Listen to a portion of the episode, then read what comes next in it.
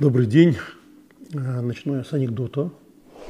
Анекдот этот я услышал на этой неделе. Это вот хорошо готовиться к нашим э, встречам, потому что можно и анекдот прочитать. Анекдот я этот прочитал, как раз э, услышал в уроке Равина Шнеура Ашкенази, которого я уже не раз рекомендовал, и, собственно, на его уроке и построен наш сегодняшний разговор. Анекдот этот относится к 50-м годам 20 века, когда в Израиль приехало много Э, репатриантов, точнее репатриантов-беженцев, и не приехала, а бежала из арабских стран после того, как было создано государство Израиль. Там прокатилась волна погромов, и огромное количество э, евреев оттуда вынуждено было бежать. И вот йеменский еврей э, в 50-е годы гуляет по району Невецедек в Иерусалиме, новому району, смотрит окрестности и вдруг видит каком, из какого-то двора свисают апельсиновые грозди, апельсиновые ветви. Ну, он к себе веточку подвинул, начал, значит, эти один за другим апельсины чистить и есть. Вкусно, приятно. Тут проходит какой-то его приятель детства, который уже полицейский в Израиле. И он ему говорит, эй, брат, ты что? Это же чужое, это наш с тобой Мури, так называют Йеменские евреи, учителя, уч, учителей в Хедере, море учил, не, не воруй в Торе написано. Ты же не спрашивал разрешения, и ты вот так ешь. Тот берет очередной апельсин, защищает и говорит, ах, как хорошо в земле Израиля. И апельсин ешь, и слова Тора одновременно слышишь.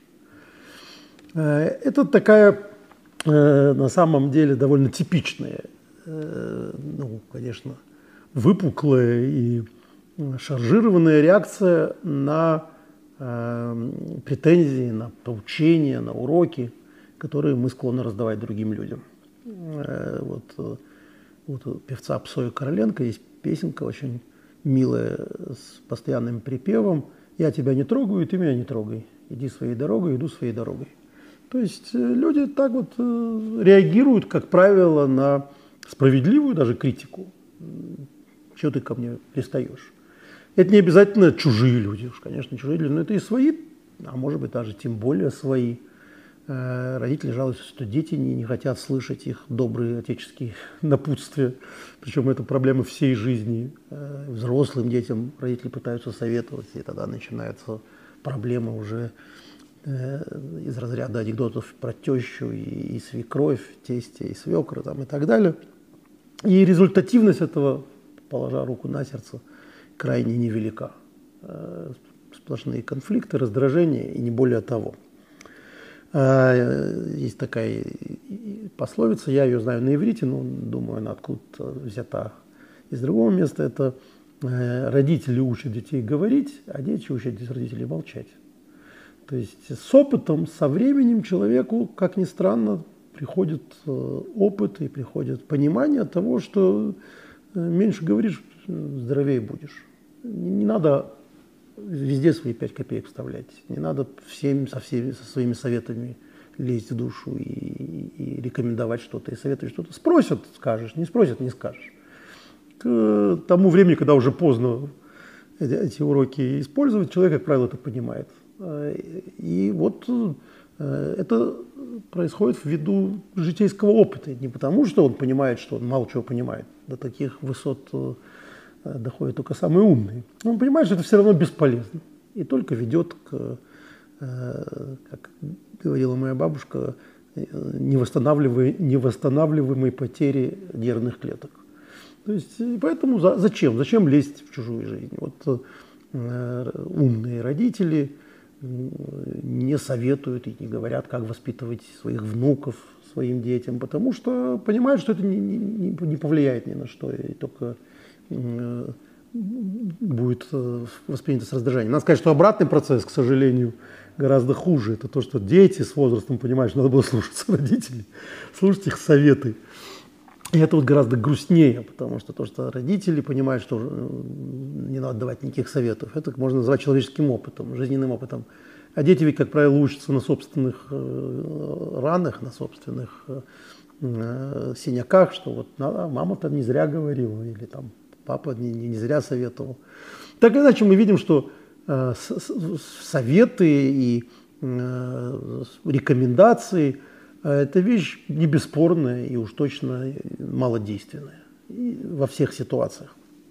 И надо сказать, что это жизненный опыт не только каждого в отдельности, родителя, друга, коллеги или о времена, о нравы посетителей социальных сетей, что не надо всех поучать. А этот совет дает, даже не совет, этот вывод э, уже приводится в Талмуде. Э, в Талмуде, в э, трактате Эркин, на странице 16, изучается известная дилемма. Давайте ее прочитаем. Минайн лироя бехавейры новармигуна шихайфла яхихи. С чего мы взяли, что если ты видишь у своего товарища что-то недостойное, что он делает что-то недостойное, ты обязан Э, его увещевать.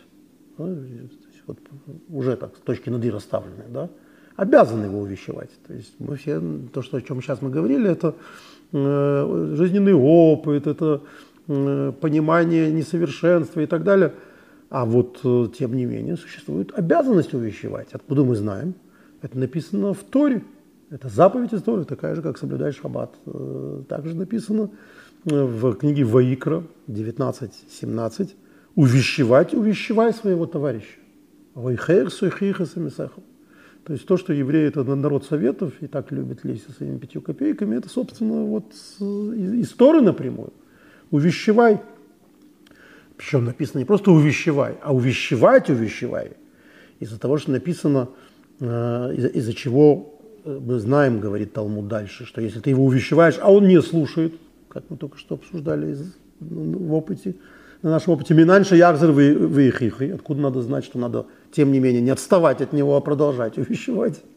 Вот из того, что написано увещевать, увещевай. Два раза. Это, два раза это Мьют Рабим Штаем. Это, это много. Много раз. Но пока он тебя не, не услышит. То есть э, это занудство и постоянное... Я был когда-то в музее э, в Америке, я уже не вспомню в каком, и там был перформанс – стоял человек на входе в зал, это еврейский музей был, еврейский перформанс, и раз в минуту кричал «Шабес! Шабес! Шабес!» Это он таким образом изображал примерно то, что происходит в Израиле, во многих районах, где религиозные евреи выходят, и когда проезжают шабес машины, или они там проезжают все время, кричат «Шабес! Шабес!» уже за десятилетия что никто их не услышит, и, и никто на них не обращает никакого внимания. Но он выполняет свой долг. Вот это вот такой, вот это непосредственно от, а, а, а, из этого э, совета, точнее даже не совета, из этого хиюва, из этой обязанности. Увещевай даже много раз.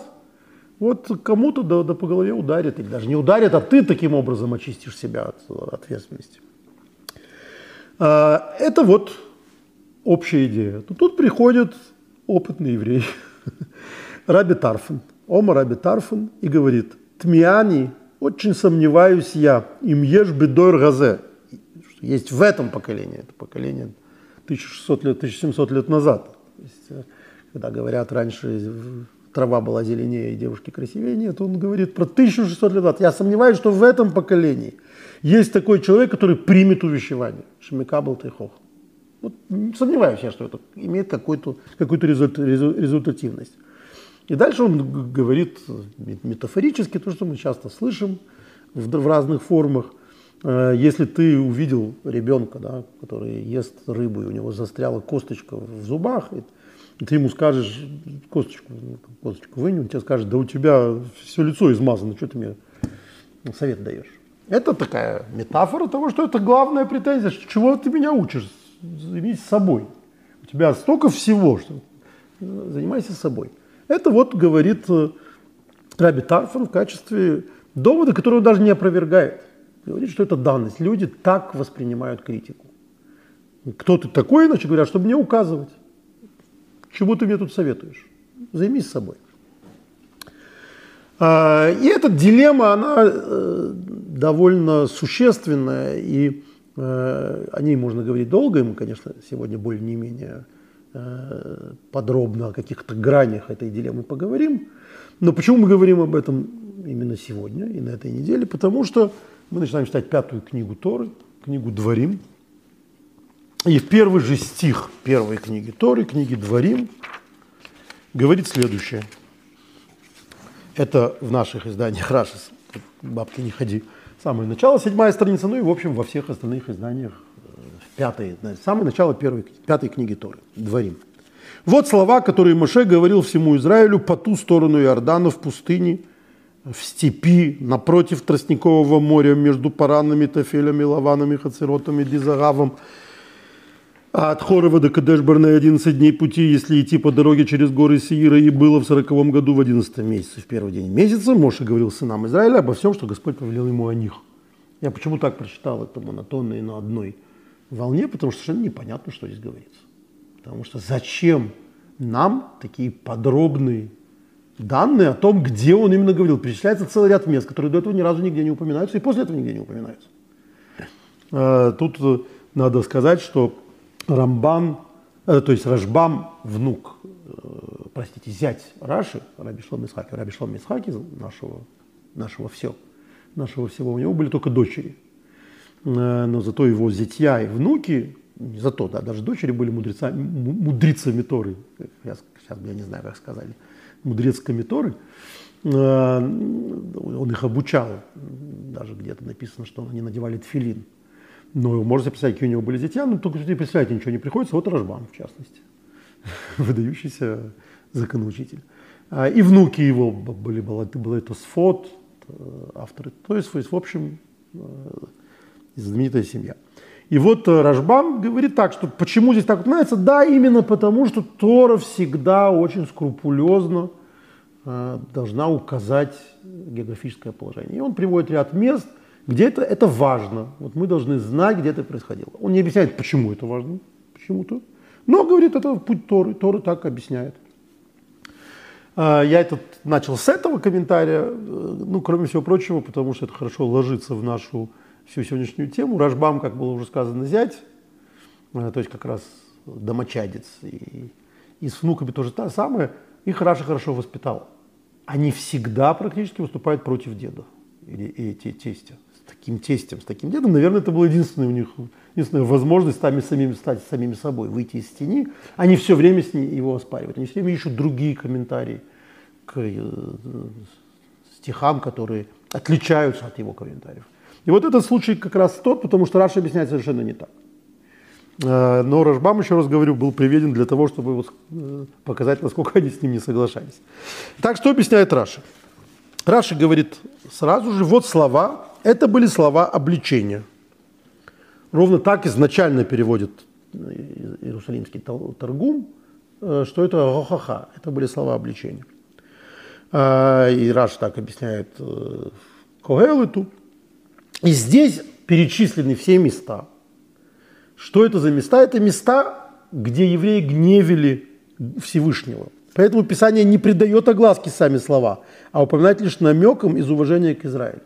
То есть нам не рассказывается, какие именно э, Маше предъявлял им претензии, но намеком рассказывается вот это. И там дальше подробное объяснение в Мидраше, да и Загав, это понятно, Загав это золотой то есть золотой телец и так далее. Разбираются все эти места в качестве указания на те или иные грехи.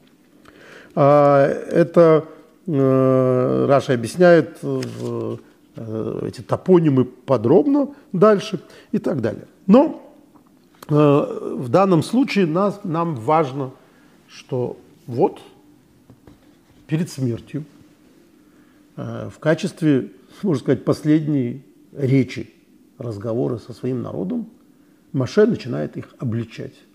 Маше начинает им предъявлять претензии, ругать их, э, увещевать их. И это не совсем понятно, что происходит. Это то, с чем он хочет уйти, его наследие – это наговорить э, э, кучу неприятных вещей своему народу. Более того, он ведь им вспоминает грехи отцов, то, что было 38 лет назад. Зачем? Почему, во-первых, 38 лет он это не говорил? Во-вторых, почему им? Они же не виноваты, дети за отцов не отвечают. Э, совершенно непонятно, почему именно увещевание, начало и, и, и, и хребет этой последней речи. Однако главный вопрос, зачем нам об этом рассказывать? Это вообще всегда главный вопрос. И главное, что мы должны искать, нам это зачем знать. И вот э, похоже, что из ответов на этот вопрос, на эти вопросы мы и поймем, собственно, так надо увещевать или надо увещевать. И если надо, то как надо увещевать и когда надо увещевать. То есть э, ты хочешь воспитывать, э, как одна моя знакомая говорит, пасти народы. Ты хочешь э, учить людей чему-то. Когда это надо делать? В каких случаях это глупо делать? В каких случаях это может быть помо- полезно? И каким образом это может принести пользу? Вот этими примерно вопросами мы сегодня и займемся, а, поскольку главное, что мы увидим, что проблема с восприятием, ну, скажем так, проблема с увещеванием, она не у слушающего, она у говорящего. Вот всегда, когда тебя не услышали, э, это, скорее всего, потому что ты что-то не так сделал. И вот что надо сделать, чтобы тебя услышали, это отдельный экскурс в э, нашу недельную главу и вообще в, ну, даже в названии этой слова, да, и мы знаем, что шма, слушай, это очень много, многозначное понятие в, э, в иудаизме, и, и вот Равин Джонатан Сакс считает, что иудаизм, э, в отличие от древнегреческой философии, которая вся есть философия видения, то есть Олимпийские игры, вот это все, это надо увидеть, э, эстетика – Иудаизм – это философия услышать, причем услышать а, это, это многозначное понятие, это понять, с одной стороны, а с другой стороны, никогда не думать, что ты можешь потрогать руками. Сколько бы ты вот увиденное, человеку кажется, вот это он уже поймал, да, это увиденное, сто, лучше староста раз услышать. Но нет, всегда значит, что не до конца понял. Всегда понимать, что ты не до конца, это еще не, не, не, не очевидная вещь. Надо дойти до самой сути потому что ты ее пока только слышишь. Но это отдельный экскурс, я вас адресую к многим э, беседам Равина Сакса. И вот в качестве, в частности, в этой, в этой, на этой неделе э, на сайте журнала Лыхайм как раз э, его рассуждения о словах и о, и о том, насколько эти слова имеют значение. Вот, и о слушании. Но нас это интересует ввиду вот как раз услышания – Э, как говорят, э, и сейчас ужасно переводят на русский, услышь меня, я тебя слышу. На английском это очень принятое выражение. Я тебя слышу, я тебя слышу, это, это еще не согласие, это еще не, э, не, не, не, не готовность сделать то, что ты говоришь. Это обращение внимания. Я обратил внимание на то, что ты говоришь. И вот это «я тебя слышу» – это Э, первое педагогическое достижение. Сделать так, что наши дети, наши ученики, наши, э, те, кого мы хотим поучать, даже если это не обязательно в отрицательной коннотации, нас действительно услышат. Так вот, э, похоже, мы сможем сегодня на примере Моисея, на примере Маше и на примере всей этой суги, как говорится, всей этой темы, разобраться с тем, что же надо говорить, что не надо говорить, как говорить и, и, и как быть услышанным. А, в связи с этим отметим еще одну вещь, что хотя э, мы говорим сегодня о Моисее, о Маше, и книга «Дворим» – это как бы уже книга второзакония, которая слова Маше, разговор Маше со своим народом, более того, как мы неоднократно говорили, это э, единственная книга Торы, в которой Маше говорит от своего имени, не передает слова Бога, а говорит от своего имени. А, однако э, вспомним мы еще и его брата Аарона. Почему? Во-первых, потому что э, на этой неделе Йорцайт, годовщина смерти Аарона, первого Ава, и э, Аарон это единственный, единственный персонаж Торы, чья, чья дата смерти указана непосредственно в Торе, в первый день пятого месяца всех остальных мы знаем из Мидраша, из тяжелых вычислений, это все спорно, только о нем это сказано. И это второе, почему мы вспоминаем сегодня Аарона. Да потому что у него это Йорсет. Ну и почему этот Йорсет мы знаем. Э, это Любавичский Рэбе в одной из своих бесед э, замечательно совершенно отметил, что это потому, что то есть он отметил комментарий Раши и по этому поводу вокруг него строился, потому что Аарона настолько любили народ Израиля, что они запомнили, они отмечали его годовщину смерти. То есть Аарон это Огеф Израиль, это возлюбленный Израиль, назовем так. И вот его Йорсет есть в Торе. Тут есть э, э, отдельная тема, которую мы не будем сегодня подробно касаться, но в двух, э, в, в, в, в двух историях, в одной истории, мы ее заметим. Это история о том, не о том, как говорить увещевание, как принимать увещевание. Потому что вот нигде в Торе не сказано «слушай увещевание». Но э, в перке «А вот написано «Эгов – это бикорит» – «люби критику». Возлюби увещевание. Почему? Потому что она тебя ставит на ноги. Рэбе Рашаба, поэтому сказал полторы истории, потому что есть выражение Рэбе. Он э, говорил так, что почему в лесу деревья растут ровно, вот вы придете в лес, и вы видите, что деревья тянутся и растут ровно. А в саду если специальных не, не предпринимать усилий, идет криво куда-то, клонится, потому что дерево в лесу растет среди других деревьев. Ну, это понятно, метафора.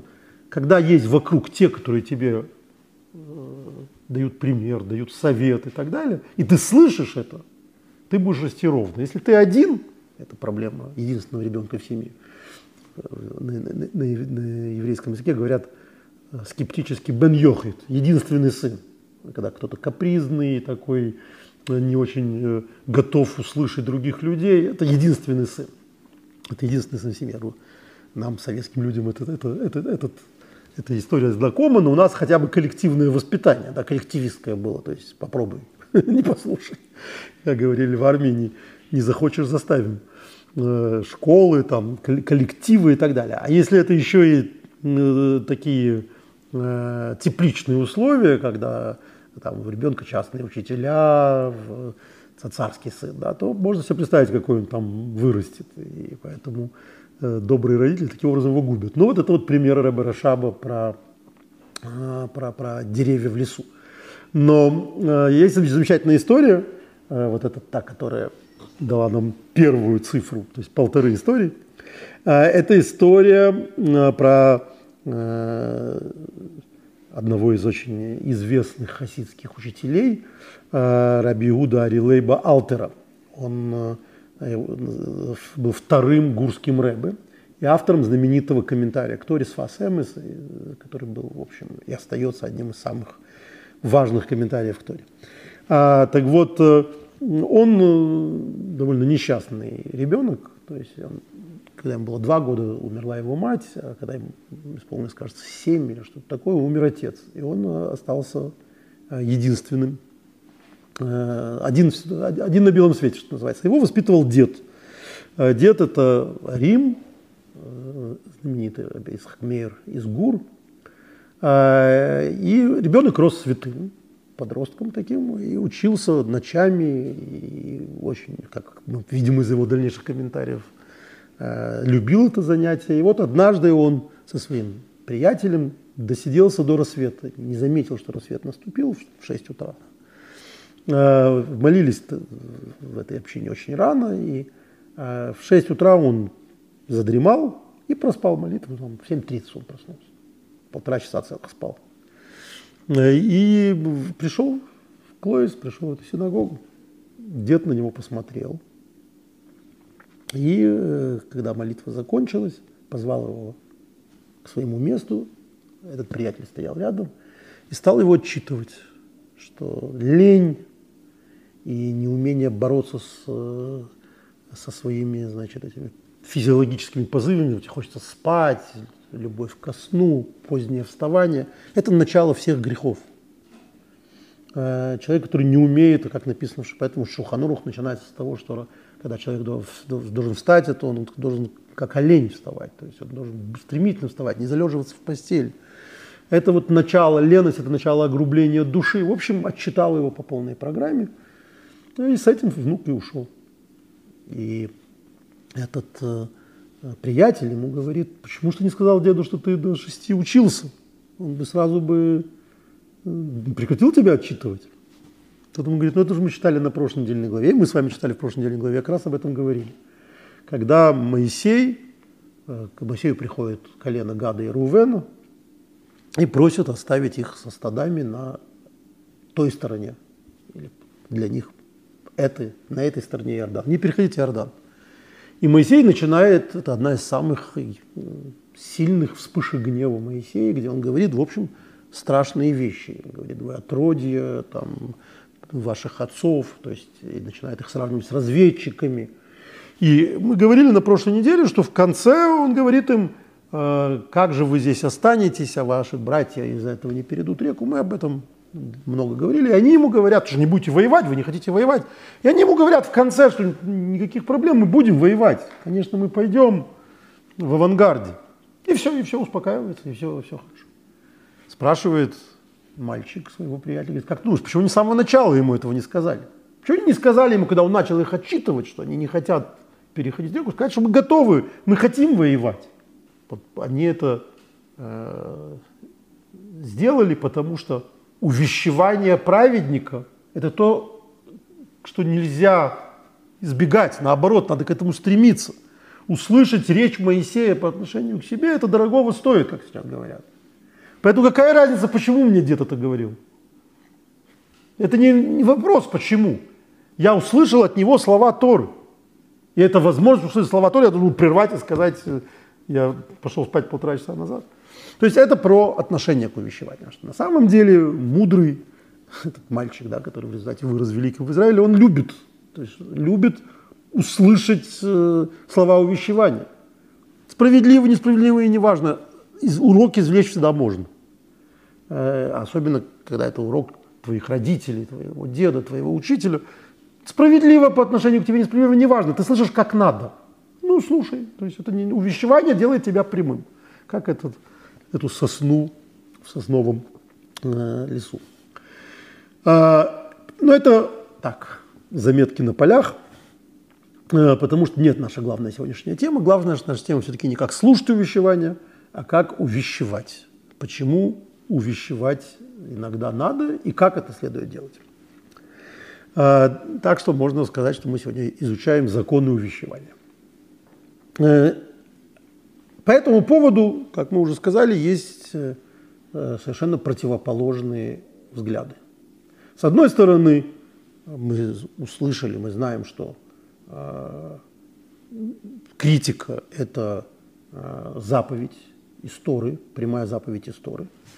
А, как мы сказали в книге Ваикра, а, она звучит буквально так. Увещевать, увещевай своего ближнего, и не понесешь за него грех. А, и э, в связи с этим сказать, э, это меня не касается, ко мне это не имеет отношения, не мое дело, не проходит. Так человек не может сказать о том, что происходит вокруг. То есть, если мы с самого начала говорили и вспоминали Раби Тарфана, который сказал, что э, увещевания никто не готов слушать, соответственно, не надо их делать как бы. Э, это не про то, что не надо их хотеть делать. Это, ты не должен смотреть безразлично на то, что делают другие люди. Ты не должен это воспринимать с безразличием. Это то, что тебя должно волновать, и ты должен хотеть увещевать. Так что вопрос, это, это не, не про это. И вот э, в этом смысле очень интересный подход Сефера Хинух. Э, к Сефера Хинух, как мы уже говорили, это такая воспитательная книга, да, то есть книга отношения, обращения к молодежи, к, к молодым людям. Э, и он э, разбирает каждую недельную главе заповеди, которые в ней содержатся, говоря о смысле этих заповедей, то есть зачем они нужны. И это, как правило, зачем они человеку нужны. То есть он-то как раз разбирает эту точку зрения, а зачем увещевать? То есть если это бесполезно, например, то надо ли увещевать? Ну, он не считает, что это бесполезно, об этом мы еще поговорим. Но вот какую замечательную историю он дает. Это э, 13 ну, век, 13-14 век, вероятно. А, и вот вам история, по которой сегодня, наверное, скажут в большинстве конфликтов специалисты по конфликтам и семейные психологи. Среди причин, по которым дана эта заповедь, это он говорит 218 заповедь в книге Ваикру. Та, что е... это какая причина? Зачем нужна эта заповедь, говорит он тебе. Та, что ее исполнение приносит в отношения между людьми мир и доброжелательность. Это каким образом? Э, мое критиканство приносит мир и доброжелательность. Ну, он говорит не о критиканстве. Если некто обидит своего ближнего, тот в конфиденциальном порядке усовестит обидчика, который, раскаявшись, извинится, и отношения между ними будут восстановлены. Будет гораздо хуже, если обиженный, вместо того, чтобы увещевать обидчика, отплатит ему той же монетой или затаит зло, дожидаясь удобного случая для мести. Как читаем у пророка, не говорил Авшалом Амнон у них ничего худого. Ни худого, ни, ни доброго. Ибо возненавидел Авшалом Амнон. Не говорить – это лучший путь к ненависти. Не высказывать свою обиду, не э, в семейной жизни, не говорить. Да, вот психологи говорят, говорите, разговаривайте. Не проговорить – это лучший путь к э, семейному конфликту. Вот мой покойный отец в день свадьбы э, мне дал такой совет. А он совет давал крайне редко. Может, поэтому я их все помню и слушаю. Э, поссорившись, никогда не ложитесь спать, не поговорив. То есть не, не, не, не, не, пере, не надо ночевать со своей обидой. Проговори, скажи. Вот ты мне сказала то-то, то-то. Проговорите это.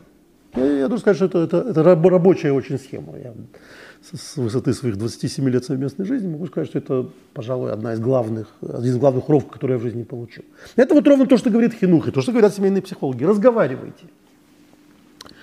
Э, это вот такой, значит, к хинух, хинуху мы еще сегодня вернемся, потому что мы поймем, что, тем не менее, это не вступает ни в какое противоречие с реальностью, которую указывает Раби Тарфан, по поводу того, что, а кто слушает то увещевание, кто слушает советы. Нет в нашем поколении тех, кто слушает советы. Однако вот э, он говорит о том, что это полезная вещь и гораздо более деятельная, и гораздо более полезная, чем затаивание обиды и, и вот пребывание в обиженном состоянии. А, и Мидраш приводит в связи с этим страшный пример. Ну, мы сказали там Амнон, Авшалом. А Мидраш такого рода поведения видит у нашего аж праотца Авраама. А Мидраш говорит так, это в Шмот Раба, а, которого у нас еще нет, я его переведу прямо отсюда. А, он говорит так, что смотри, Э, историю Ишмаэля. Отец, говорит Мидраш, был недоволен его поведением, но ничего ему не говорил. Вот э, а, а, Авраам, будучи человеком добрым, мирным, он сына не ругал ни за что. К чему это привело? Что, кстати, он должен был его выгнать из дома. Это то, о чем говорит еврейская поговорка – если вы не будете говорить с детьми о Боге, то вы будете говорить с Богом о детях. То есть, э, если ты никак не будешь своих детей воспитывать, если ты никак не будешь им э, их увещевать, если хотите, то в результате тебе придется разговаривать, просить о них, о Боге, у Бога. Это, кстати, не такая простая дилемма. То есть достаточно сегодня семейных э, детских психологов, которые говорят о том, что не надо, не, не делайте детям никаких замечаний, Дети должны расти свободно. И это вот то, что, как все крайности, всегда бесит людей одной крайности в другой крайности. Вот из всех жалоб, которые я слышу о, о Израиле, у репатриантов из бывшего Советского Союза, это вот самый распространенный, что называется, нарратив.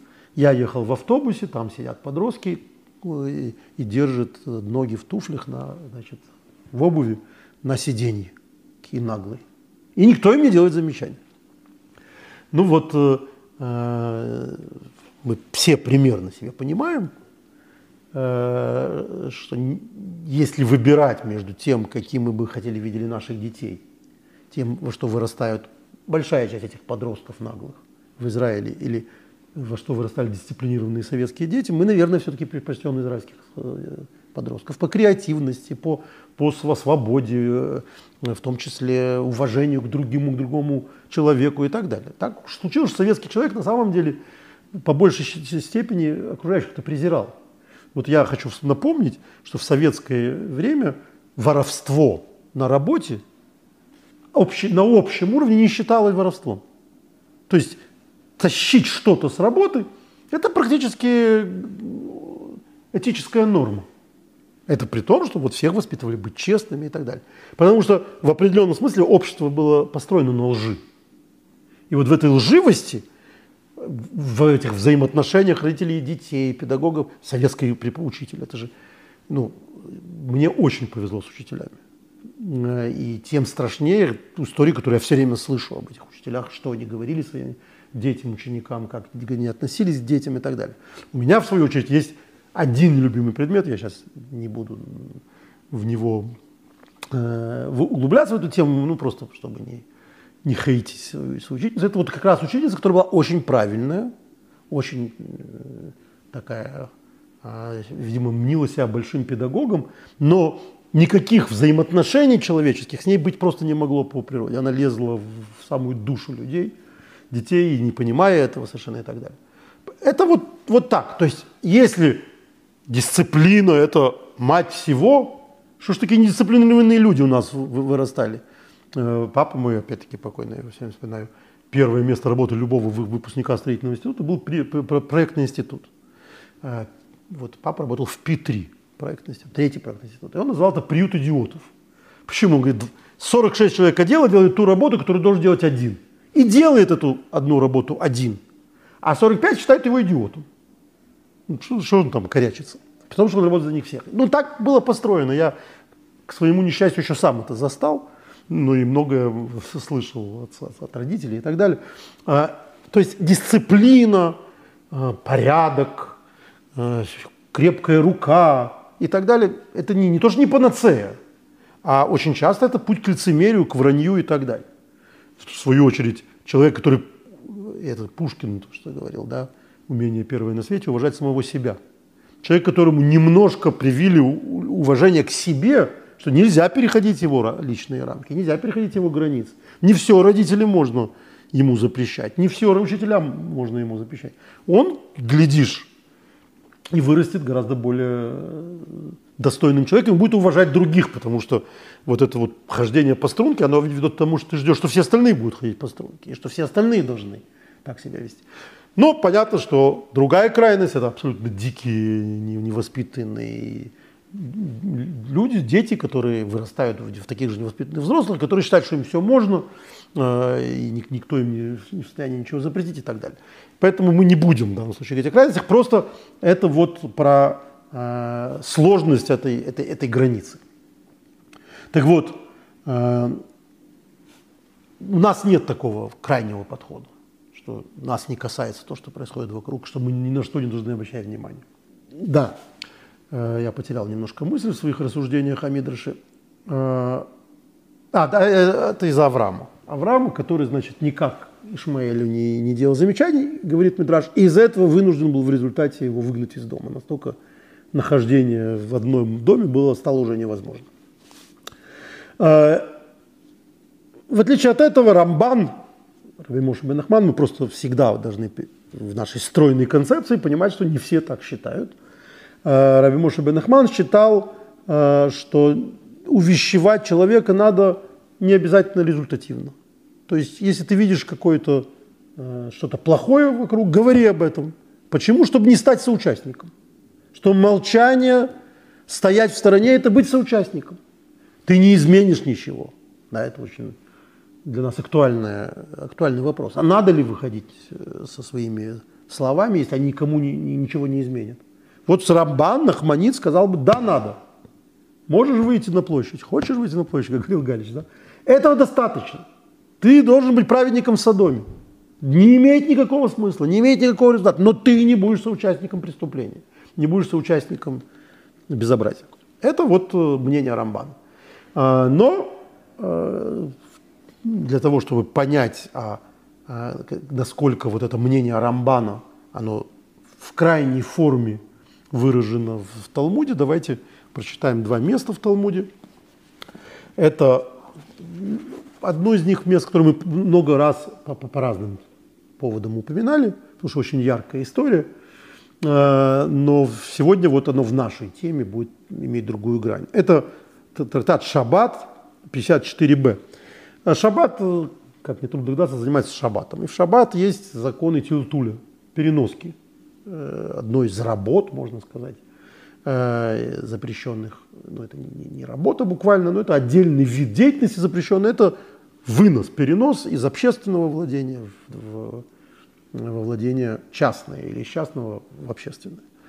А, но дальше рамки этих, э, этого тюльтуля, этого, того, что можно выносить и чего нельзя выносить, они разнятся у мудрецов, как и очень многое другое. И вот одна из таких э, историй, это связано с э, там, веревочкой, какая-то нить, ленточка, как сейчас украшают собачий кошечек – так, видимо, в древности украшали, и, ну сейчас, правда, тоже с колокольчиками, всякими, э, э, всякими бантами, бантами ходят коровы тоже. Вот э, э, был у мудрецов спор э, о том, можно ли в субботу э, вот это, чтобы корова выходила с этой ленточкой. Э, то есть она украшение, не украшение, переноска. Э, кроме того, животное должно отдыхать в субботу. Поэтому ничего на ней выносить нельзя, а ленточка как бы не труд. Там много очень граней этого вопроса. И так как вопрос серая зона, то там спор мудрецов. Мудрецы говорят, что нельзя, Раби Лазар бен Назария считает, что можно. И Раби Лазар бен вообще-то это один из самых видных мудрецов Мишны. Э, мы о нем читаем, например, в э, Пасхальной Агаде, знаменитое место, я будто 70-летний. И нам говорят, что он был 17-летним, когда возглавил, стал носить, возглавил э, академию, скажем так. То есть невероятный мудрец Торы и так далее. У него свое мнение. А, отдельный исторический экскурс, что до тех пор, пока не было, не выносилось окончательное решение, Галаха могло существовать два мнения. Но когда выносилось, то мнение большинства, то есть исключительно голосованием, демократией. Как большинство проголосовало, так, так и следует вести себя. И вот про раби Лозера бен Азари рассказывается, что он однажды увидел, как его соседка э, выгуливала, значит, эту, выпасала эту, выводила на пастбище эту корову с ленточкой и промолчал. Ну, большое дело, промолчал. Он считает, что можно.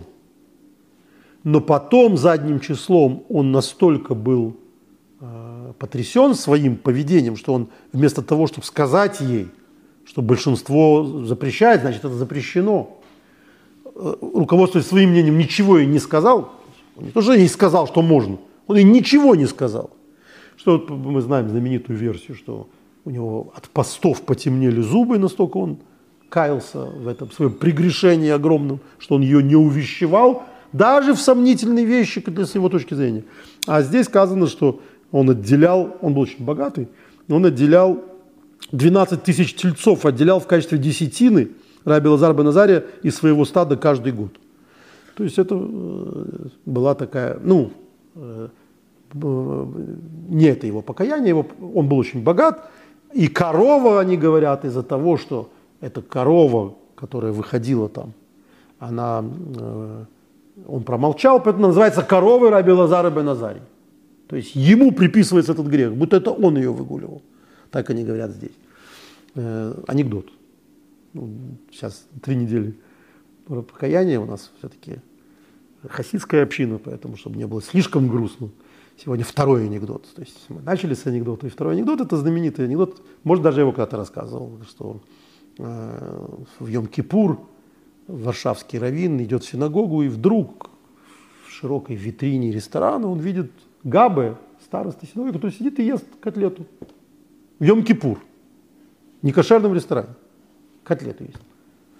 Ты увидел, что он потрясенный, но ну, не может зайти в Йом-Кипур в ресторан. Кто-то увидит это. Что делать? Э, стучать туда тоже не имеет смысла. Будет позор. Нельзя публично позорить человека. Это отдельно такая вещь. Ну, пошел в синагогу, через 20 минут запыхавшийся староста этот прибегает И он его отводит в сторону и говорит, что с вами? Вы же только, как, как вы могли есть в Йом-Кипур некошерную котлету в ресторане? Как? как? Говорит, Рэбе, вы, вы это видели? Да, видел. Вот видели, как я держал котлету? Да. И как я ее ел? Да, как это ее ел. В некошерном ресторане, в некошерном, значит, я ел под наблюдением варшавского равина. В этом анекдоте есть своя доля правды. Если ты молчишь, то это делается под твоим наблюдением, то есть с твоего согласия. Что такое под наблюдением равина? Согласие равина. И, и, и в этом смысле это э, абсолютно, так сказать, твой грех. Ты становишься соучастником этого греха. Есть история гораздо худшая в продолжении этого Талмуда. Вот как она написана. Э, Никогда, сказал Раби Ака, Аха, сын Раби Ханины, никогда Бог, святой благословен, он не менял сошедшего с его уст благого обетования козлу. То есть э, э, есть известный в связи с этим закон Рамбама, что если пророк, пришел человек, говорит, я пророк, мне Бог сказал, что будет эпидемия. А потом эпидемии не было. Он еще не лжепророк. Почему? Потому что Бог изменяет дурное из-за раскаяния людей к доброму. Но если пришел пророк и сказал, будет хороший урожай, и его потом не было, то он уже пророк. Потому что Бог ни, ни, никогда не изменяет благословение на проклятие. То есть э, этого, этого не бывает. Вот это из этого места в Талмуде. Никогда не менял сошедшего своего уст благого обетования козлу, кроме как связанного с этим. Вот один, один случай – когда так и изменил, когда Господь свое обещание э, благословенное изменил. Написано, сказал ему Господь, пройди посреди города, посреди Иерусалима, начерти знак Тав на лбах людей, стенающих и вопящих о всех гнусностях, что совершается в нем.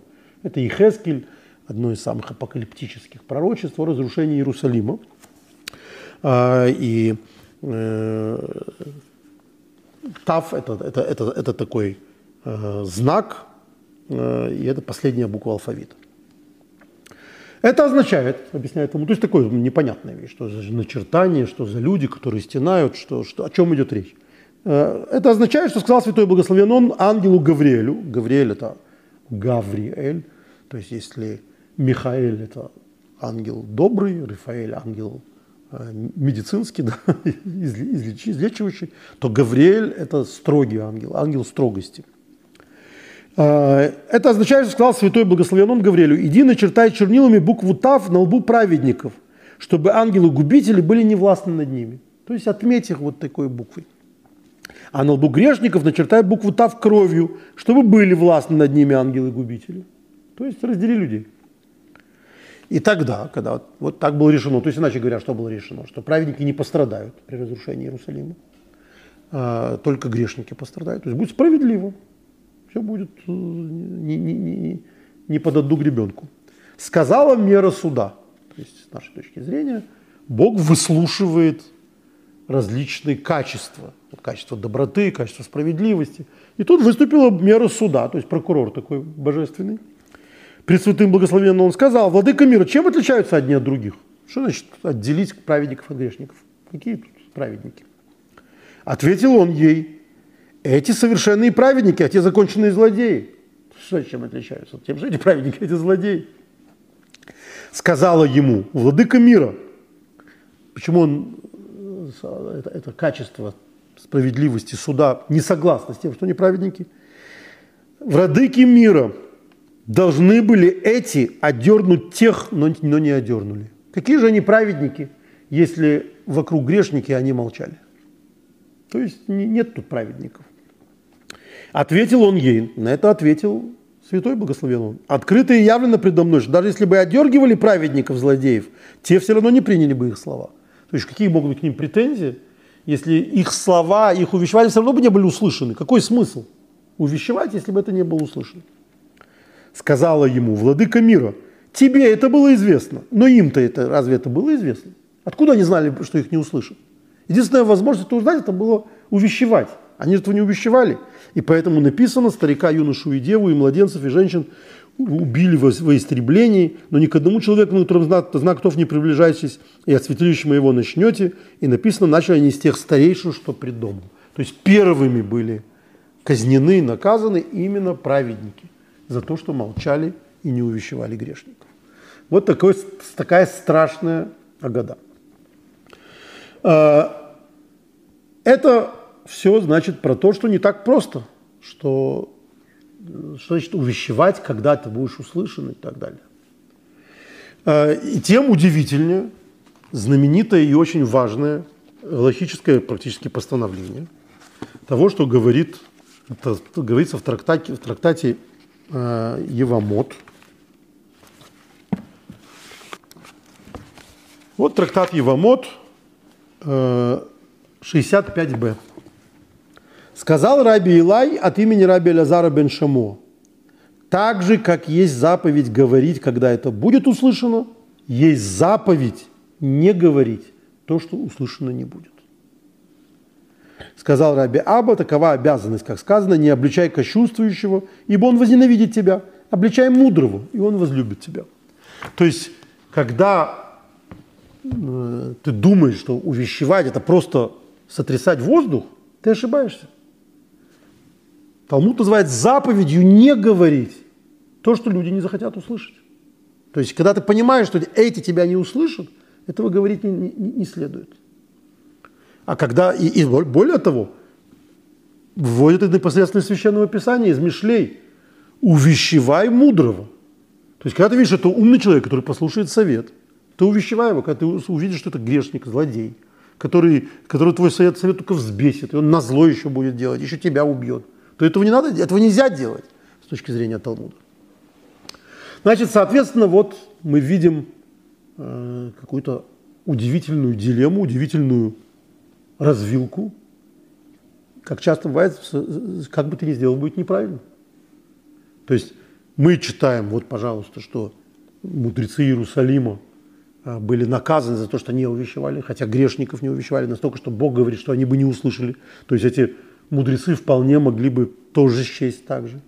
А с другой стороны, мы видим, что э, непосредственно трактат Ивамот и руководство есть Мишлей, который не может противоречить Торе, говорит, что не надо увещевать, когда увещевания не будут, не, не, не будут услышаны. Так как же все-таки правильно? Э, отвлечемся на секунду и скажем о том, что э, это логический вопрос. Речь о Галахе, о законе. И, и этим законом не могли не заниматься огромное количество законоучителей, поским, то есть тех, кто занимается выяснением закона. И наш урок, конечно, ни в коем случае э, не берет на себя наглость э, вынести галактическое постановление, потому что эта тема крайне сложная, с огромным количеством ответвлений, и, и по ней бы стоило провести семинар большой, э, совершенно разными гранями этого вопроса, с примерами. Но что называется, пунктирно э, мнение э, мудрецов, мнение заключителей заключается в том, что э, человек должен взвесить возможность того, что то, что ты говоришь, будет услышано. То есть это всегда, как и очень многое другое в Торе и в заповедях, это всегда просчитанная история. Ты должен сделать как надо, и, соответственно, должен думать. Если ты видишь, ты, ты, ты понимаешь, что скорее всего тебя не услышат, не говори. Если ты понимаешь, что есть возможность, что тебя услышат, говори. Это такая э, логическая, не философская, не этическая, а норма. Считаешь, что тебя могут услышать, говори. Считаешь, что не могут услышать, не говори. А, но если говорить о, о, о более практическом применении в, нашем, э, в нашей области, как мы только что говорили, э, то это понятно, что с точки зрения Аллахи, когда ты обращаешься к человеку, находящемуся с тобой в одной рамке ценностей, в рамках ценностей, человеку, с которым у тебя хорошие отношения, друг, опять-таки находящийся с тобой в одной системе ценностей, сын, близкий человек любой, ты понимаешь, что если ты правильно, если у вас выстроены нормальные отношения человеческие, если ты правильно э, скажешь об этом с правильной форме, то, скорее всего, будешь услышан. Возможности того, что ты будешь услышан, и более того, что ты сможешь повлиять, довольно велики. То есть ты оцениваешь, что для этого человека ты, ты авторитет, для этого человека твое слово чего что-то значит. Даже он, может, не покажет вида, что он с тобой согласился. Может, э, взвиться, взовьется. Но ты понимаешь, что это оставит след в его поведении. Ну вот распространенная э, форма, это в Аллахе полагается в синагоге, если во время молитвы кто-то там болтает, разговаривает, сделать ему замечание. Э, сказать ему, что... Ну, мы понимаем, да, что если это безусый мальчишка делает старику замечание, то, скорее всего, кроме раздражения, и, э, это ничего не вызовет. Другой стороны, если раввин сделает замечание молодому человеку, то аккуратно, э, не, не грубо, э, вежливо, скорее всего, это замечание будет услышано. Отец сыну, если делает замечание, скорее всего, это будет услышано. Не только потому, что он его боится, это может быть и взрослый сын. Потому что отцовское слово важно. Потому что в восприятии этого человека ты можешь ему делать замечания и так далее. Это э, очевидно и в отношениях с, в семье. То есть, в принципе, каждый из нас понимает, что у партнера, у друга, у мужа, у жены есть право какие-то обиды высказывать. Дальше вопрос в форме, вопрос в, э, в, в, в обстоятельствах и так далее. Но, в принципе, имеешь законное право.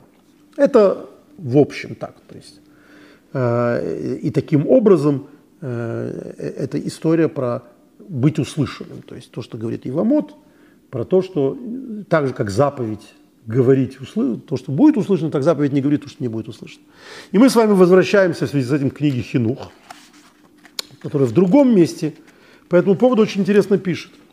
То есть это в той же главе, но у него там есть э, э вот такая э, у него есть э, э, смысловая составляющая, то есть смысл заповеди, есть логическая составляющая. И вот когда он говорит о логической составляющей этой заповеди увещевать ближнего, он говорит так. В той же мере, в которой человек обязан произносить слова увещевания там, где они будут услышаны, он обязан молчать там, где они услышаны не будут. Пользы тому, кому адресованы слова увещевания в такой ситуации не принесут увещевающему.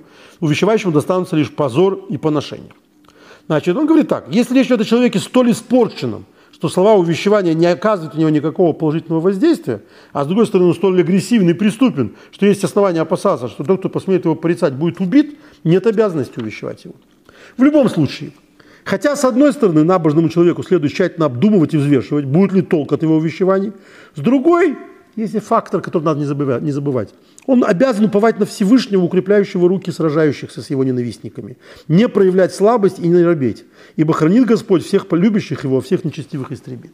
То есть, если это для тебя заповедь, ты понимаешь, что на твоей стороне Бог, то немножко вот эта вся сбалансированность того, что ты понимаешь, что тебя услышаны не будут, на самом деле уравновешивается тем, что ты говоришь слова Божьи. В этом смысле я всегда вспоминаю и вам всем очень рекомендую, найдите был такой знаменитый э, политик, общественный деятель, выдающийся антисемит э, Василий Шульгин, э, который, ну, все смотрели «Операция Трест», наверное, вот его тогда вытащили в Советский Союз. Он был белый эмигрант, который вернулся в Советский Союз в, в, этих, в рамках этой операции. Его арестовали, он дальше 20 лет провел в лагерях.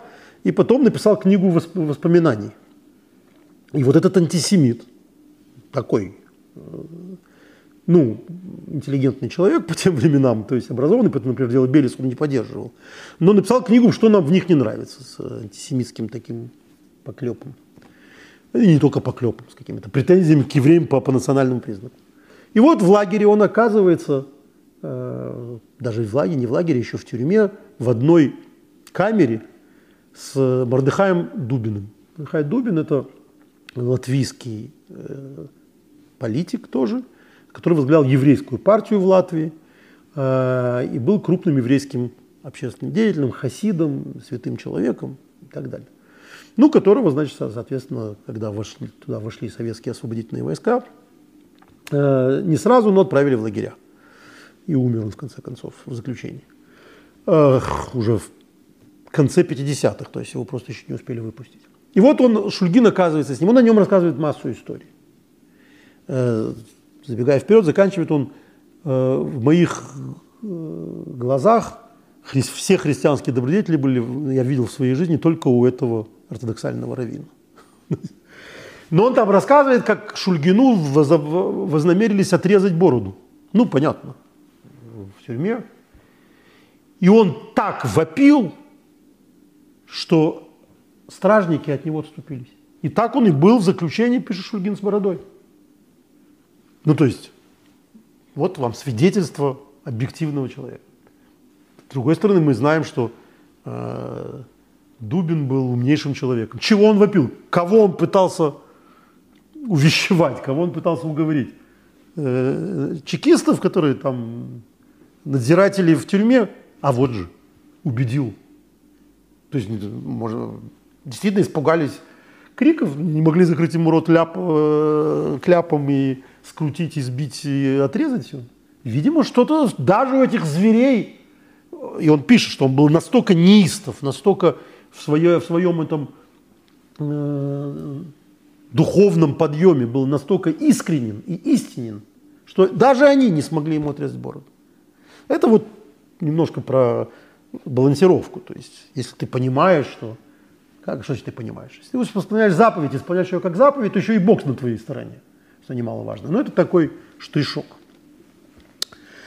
А, но перейдем к, э, к нашему, к нашей главе. Э, до этого я в качестве предварения ответа из нашей недельной главы хотел бы сказать еще одну хасидскую историю. Сегодня у нас два анекдота, значит, две хасидские истории. Надо сбалансировать. Э, история 150-летней давности в маленьком местечке, которому суждено стать очень знаменитым, даже не местечке, а деревне Любавичи, играются двое братьев. Одному 8 лет, другому 9 лет. И историю, и их возраст точно мы знаем, потому что они э, сыновья Рэбы, Рэбы Мараша, Рэбы Шмуэля, э, тот самый Шоломбер, младший брат, который, о котором мы с самого начала сегодня вспоминали, что он сказал по поводу э, Рэбе Рашаб, то, что он сказал по поводу чего – кто помнит, когда было полторы истории? Открываем, что я тоже не помню. Э, Рэбе Рашаб, который... А, про деревья. Про деревья в лесу. Ну, здесь ему еще 8 лет. Он еще совсем маленький. Им скучно, они играются. За что могут играться два этих ребенка, когда они во все поиграли? В Хасида и Рэбы. Кто Рэбы старший? Старший брат Залман Арен, Рэбы, а он Хасид. И вот Залман Арен надевает эту отцовскую значит, там, меховую шапку, кушак, привязывается, садится за стол и принимает хасида. Приходит хасид. Зачем хасид приходит к Рэбе? Не как сегодня просить благословения, чтобы биржа была хорошо шла. Или там бизнес вообще хорошо шел. А исправление за свои прегрешения. И вот этот восьмилетний мальчик говорит о том, что я читал Шулханарух дедушки, то есть Алтеребы, Раби Залмана, Э, и поэтому в субботу ел орехи. Потому что в Шуханрух Алтреб написано, что можно раскрывать орехи в субботу. А я не знал, что в Сидуре, в законах Шаббата, Алтреб изменил свое мнение, а это более позднее сочинение.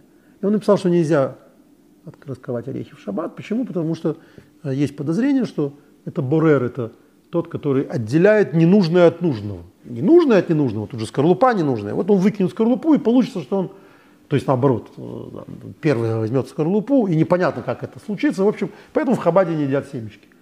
Говорили, что э, Шазар, президент Израиля, который был из хабадской семьи, из хасидской семьи, сам был социалистом, очень рано отошедшим от религии. Он на самом деле Шнеур Залман Рубашов, Шазар. А, он был очень близок к Любавичскому рэбу, потом там, ну, по-человечески религиозным он так никогда и не был. Но когда водитель ему в субботу давал семечки, в Хабаде семечки не едят в субботу. Вот это такое. Это действительно такая очень хабатская идея, больше никто, по-моему, ее не, не придерживается. Но не важно, важно, что вот он говорит, я поэтому сейчас, я узнал, что этого нельзя, я это делал, восьмилетний мальчик говорит, и поэтому я прошу у Рэбы тикун, исправление. А вот ему очень серьезно говорит, Рэбы, сын Рэбы, говорит, ты должен проучить весь Шулханорух, все законы субботы Шулханоруха, очень внимательно, со всеми мнениями, чтобы больше ты никогда не ошибался. Дал ему исправление. Ну все. А, а дальше э, этот мальчик бегает что-то, а мама, которая все это слышала, его спрашивает, что, что не исполняешь, то, что тебе Рэбе сказал. На что он ему отвечает, он не Рэбе. Говорит, как не Рэбе? Мы же играли с Хасида Рэбе, говорит, но он плохо сыграл Рэбе. Рэбе, прежде чем кому-то, кого-то научить, что надо исправить, сначала вздохнет. Он с ним вместе поплачет. Просто раздавать советы – это не Рэбе. Рэбе тот, который сначала сделает крахц, сначала вздохнет. Это вот такая вот история.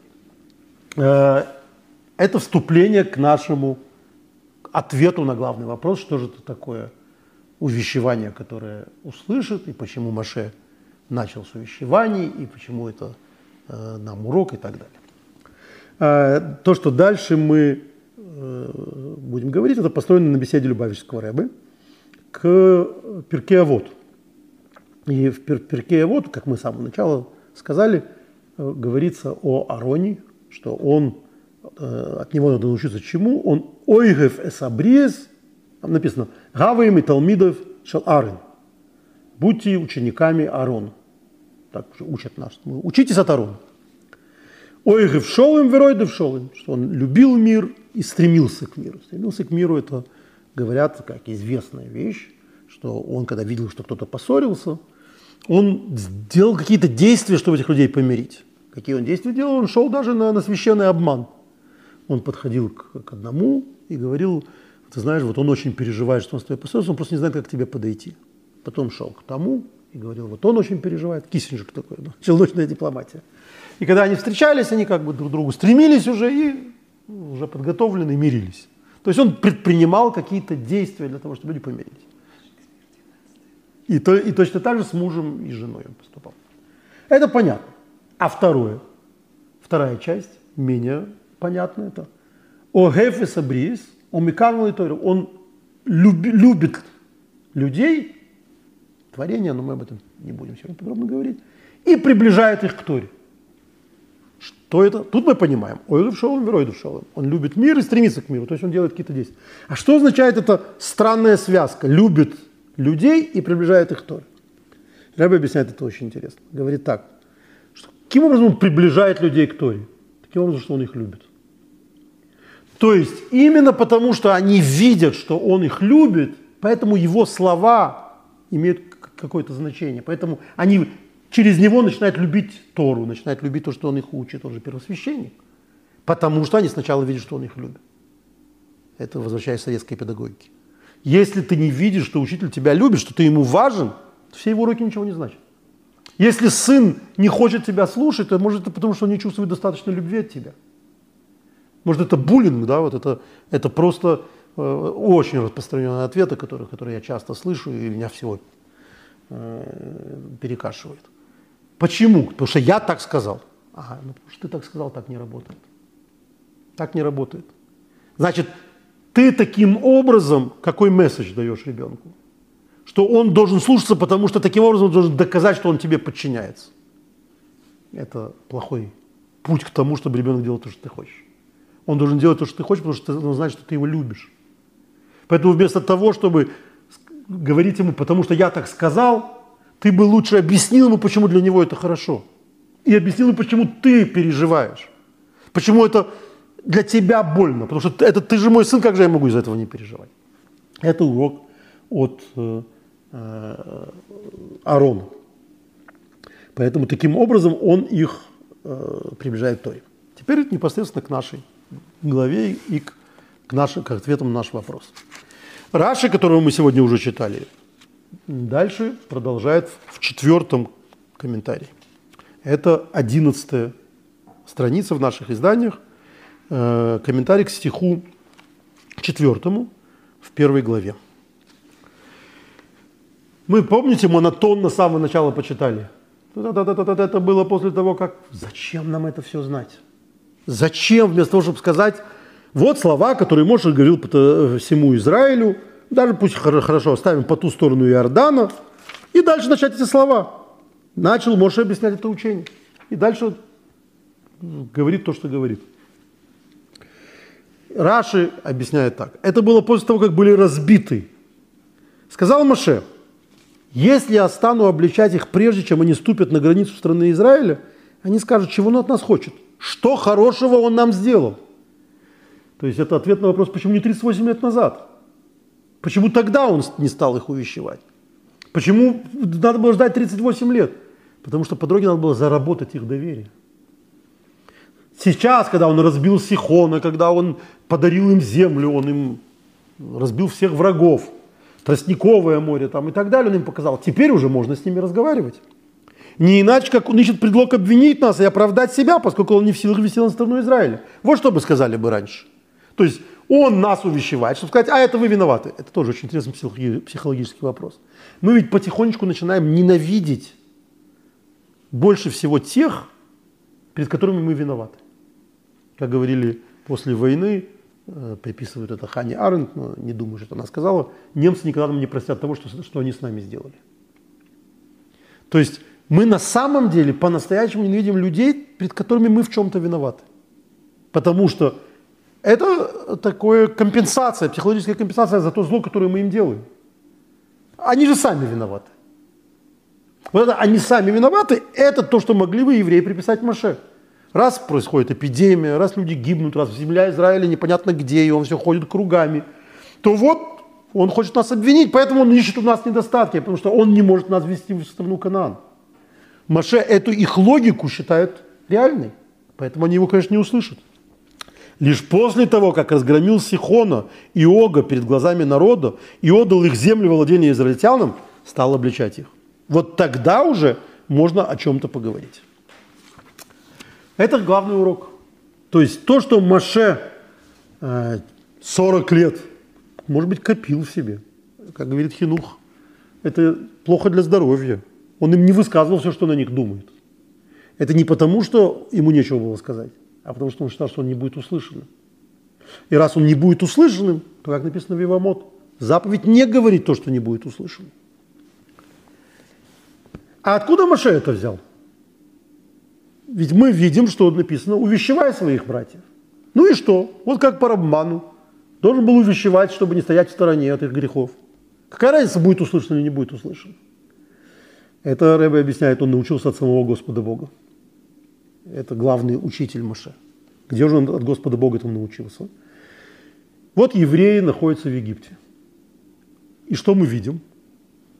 Талмуд раскрашивает и Мидраж, руководствуясь тем, что написано в Торе – самыми мрачными красками ситуацию, в которой, что, что произошло с евреями. Написано, не было такого идолопоклонства, которого они не совершали. Как эти грешили, так и эти грешили. То есть между египтянами и евреями египетскими уже не было никакой разницы в поведении. Они вели себя совершенно точно так же.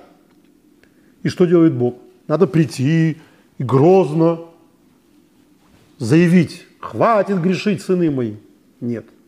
Он сначала их выводит из Египта.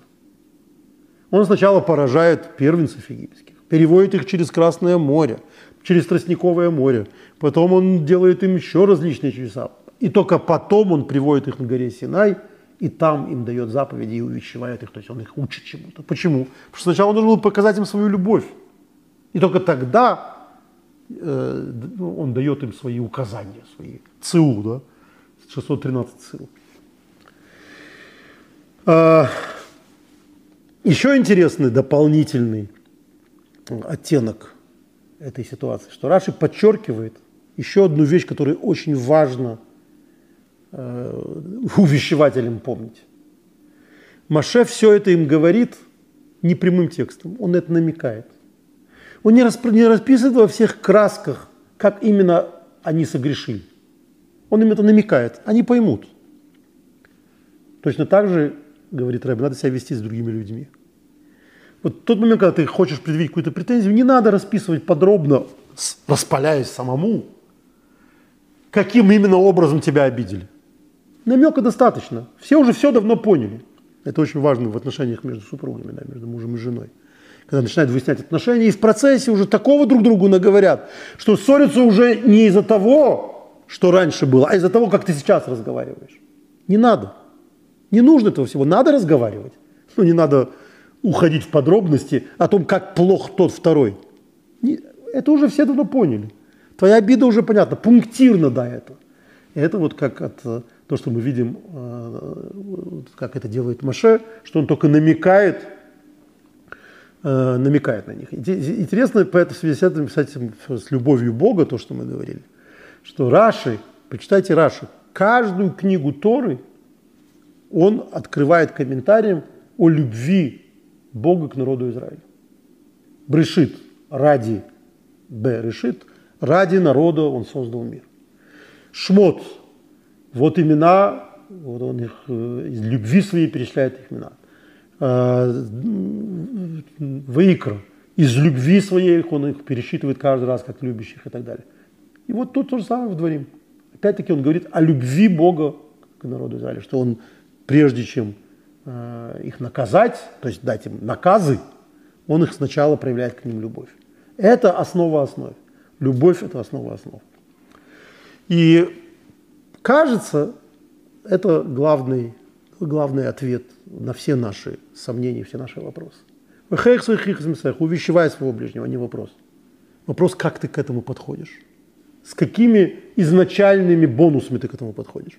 Если ты уже показал своим детям, своему сыну, э, взрослому или, или, или юному, что ты его любишь, если эта любовь, она выражается не просто в каких-то подарках, да, там, но выражается во времени, которое ты на него тратишь.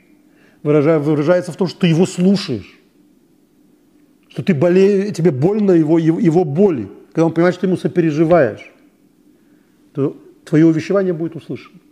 Если твоя жена понимает, что в, в, в центре твоей обиды, э, в центре твоей обиженности, любовь, которую ты к ней имеешь, а не ненависть, она тебя услышит. Если ученик понимает, что ты не отрабатываешь часы, а это из любви к, к, к ученику ты, ты это делаешь, он тебя услышит. Так что это самый главный урок, и закончим мы, э, раз у нас счет 2-2 по, по историям и анекдотам, но 1-0 э, по высказываниям, выражениям, э, после того, как Рашап рассказал по поводу леса, то вот замечательное выражение, которое часто приводил раввин Штейнзальц от имени Раби Мендла из Котска. Котский рэбби, Раби Менахем Мендл, очень известный, говорил так. Сначала я хотел изменить мир. После этого я решил, что достаточно, если я э, изменю людей в своем городе. Потом я понял, что хорошо бы оказывать достаточно влияние на свою семью. В конце концов я понял, что хватит того, что я изменю самого себя. То есть на самом деле Гейхех, сахих и самисеха, увещевай своего ближнего, это не про ближнего, это про тебя. Про то, как ты сам в пути к этому увещеванию меняешься. Как ты сам для того, чтобы иметь моральное право что-то говорить своему сыну, своему, своему ближнему, своему ученику, делаешь что-то для них, это уже главный путь, это уже главный, э, главный процесс.